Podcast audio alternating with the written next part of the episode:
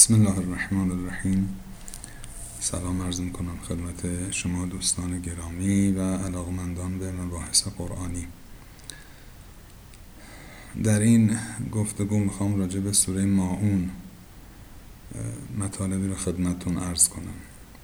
سوره ماعون سوره 107 از قرآن کریم هست در جزء سیوم جزء سوره های کوتاه آخر قرآن. بسم الله الرحمن الرحیم. ارائیت الذی یکذب بالدین. میفرماید آیا دیدی کسی را که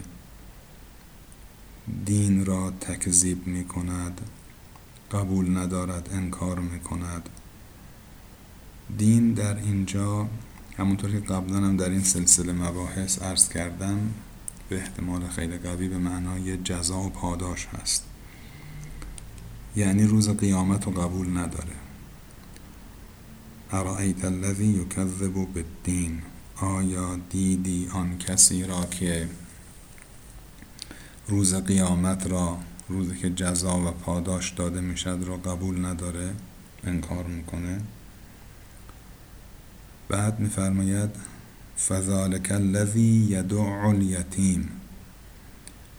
این آدم همون کسی است که یتیم را از خود میراند. به عبارت دیگه اگر کسی این کار رو بکنه نشونه این است که به قیامت اعتقادی نداره. ولا یحض علی طعام المسکین. دیگه چه ویژگی داره این آدم؟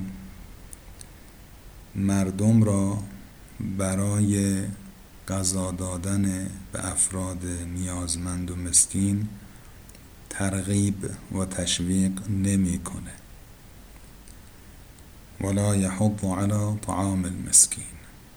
اینم دومین ویژگی این آدم هست که خداوند میفرماید اون کسی که قیامت رو قبول نداره اینم دو یک ویژگی دیگهش. خب این دو ویژگی دو ویژگی است در مورد روابط انسان ها با هم دیگه که نشون دهنده اعتقاد داشتن به قیامت یا اعتقاد نداشتن به قیامت است. یعنی اگر کسی اعتقاد به قیامت داشته باشه حداقل ادعاشو داشته باشه ولی این گونه نباشه یعنی نسبت به یتیم و نسبت به افراد مسکین بی تفاوت باشه. یتیم رو از خودش برانه نسبت به کمک به افراد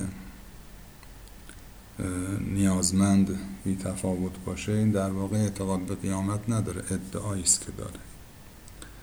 خب حالا در مورد رابطه افراد با خداوند چطور؟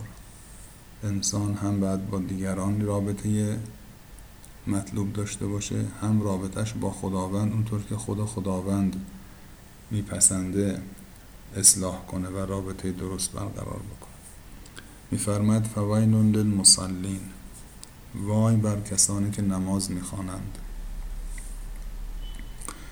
بعد توضیح میده که منظور از این کسانی که نماز می‌خوانند کیا هستند. هر نمازخوانی رو نمیگه. الذین هم عن صلاتهم ساهون. اهل نماز هستند اما نسبت به نماز بی توجهن اهمیت خیلی نمیدن. قافلن شد شد نشد نشد. پاش افتاد می‌خونن. نشد نمی‌خونن. دیر شد شد زود شد شد. خیلی برای نماز حسابی باز نمی‌کنن تو زندگیشون. الذین هم عن صلاتهم ساهون. کسانی که نسبت به نمازشون بی توجهند غفلت دارند.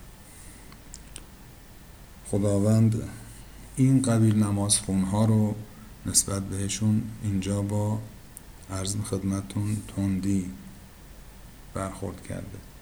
و شاید اینجا که در ابتدای سوره میفرماید ارایت الذی یکذب بالدین؟ شاید اشاره به این باشه که این گونه نماز خواندن و این گونه بودن در رابطه با نماز خودش یک جور نشانه بیتوجهی و بیاعتقادی به قیامته. بعد میفرماید الذین هم یراعون. وای با حال اون نمازخونهایی که ریا می‌کنند.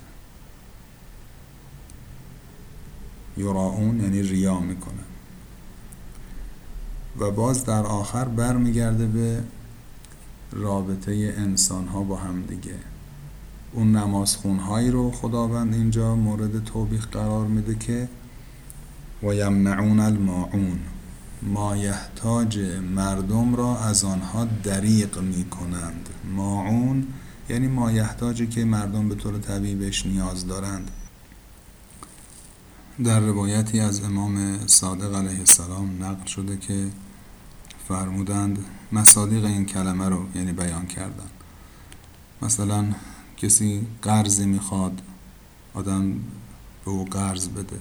اگر قرض ندیم دریغ بکنیم مستاق این و یمنعون الماعون هستیم. یمنعون یعنی نمیدن باز میدارند دریغ می‌کنند. حالا نمازم می‌خونیم اما اینطوری هستیم. یا مثلا یک نیکی می‌تونیم به کسی انجام بدیم براش کار خوبی انجام بدیم ازش دریغ می‌کنیم. باز مستاق این آیه میشیم. یا مثلا فرمودن متاع البیت تعیره. یه چیزی تو خونه داریم همسایمون می‌خواد نیاز داره. به اصطلاح به قول خودمون میگن قرض مثلا. آقا مثلا این فرشتون رو میشه مثلا فرض کنید که یه روز دو روز ما قرض بدین. حالا این فرشی که مثلا آدم نیاز نداره فعلا یک گوشه افتاده. یه مراسمی داریم جشنی داریم چیزی داریم برگزار کنیم یا نه؟ مثلا چه می‌دونم این سرویس مثلا فرض کنید که پذیراییتون رو مثلا بشقاب و چی و فلان حرفا رو دیگی نمی‌دونم چیزی تو روایات اینها رو به طور مثال عرض کنم بیان کردن. جز معنی کلمه این ما اونم همینه. مثلا چیزایی که تو خونه پیدا میشه دیگ و نمی‌دونم کاسه و بشقاب و اینجور چیزا از جمله معانی این کلمه ما اونه. کسی از ما می‌خواد که ولو بهش به عنوان قرض و آریه بهش بدیم باز نه میگی ما نه این کارو نمی کنیم نمیدیم مثلا. اینها همه مصداق این و یمنعون الماعون میشه.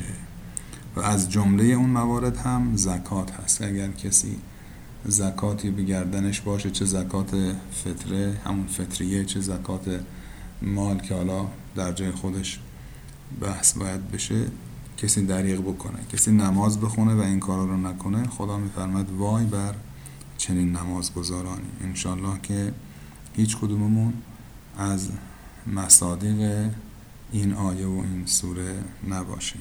موفق و معید باشید. خدا نگهدار.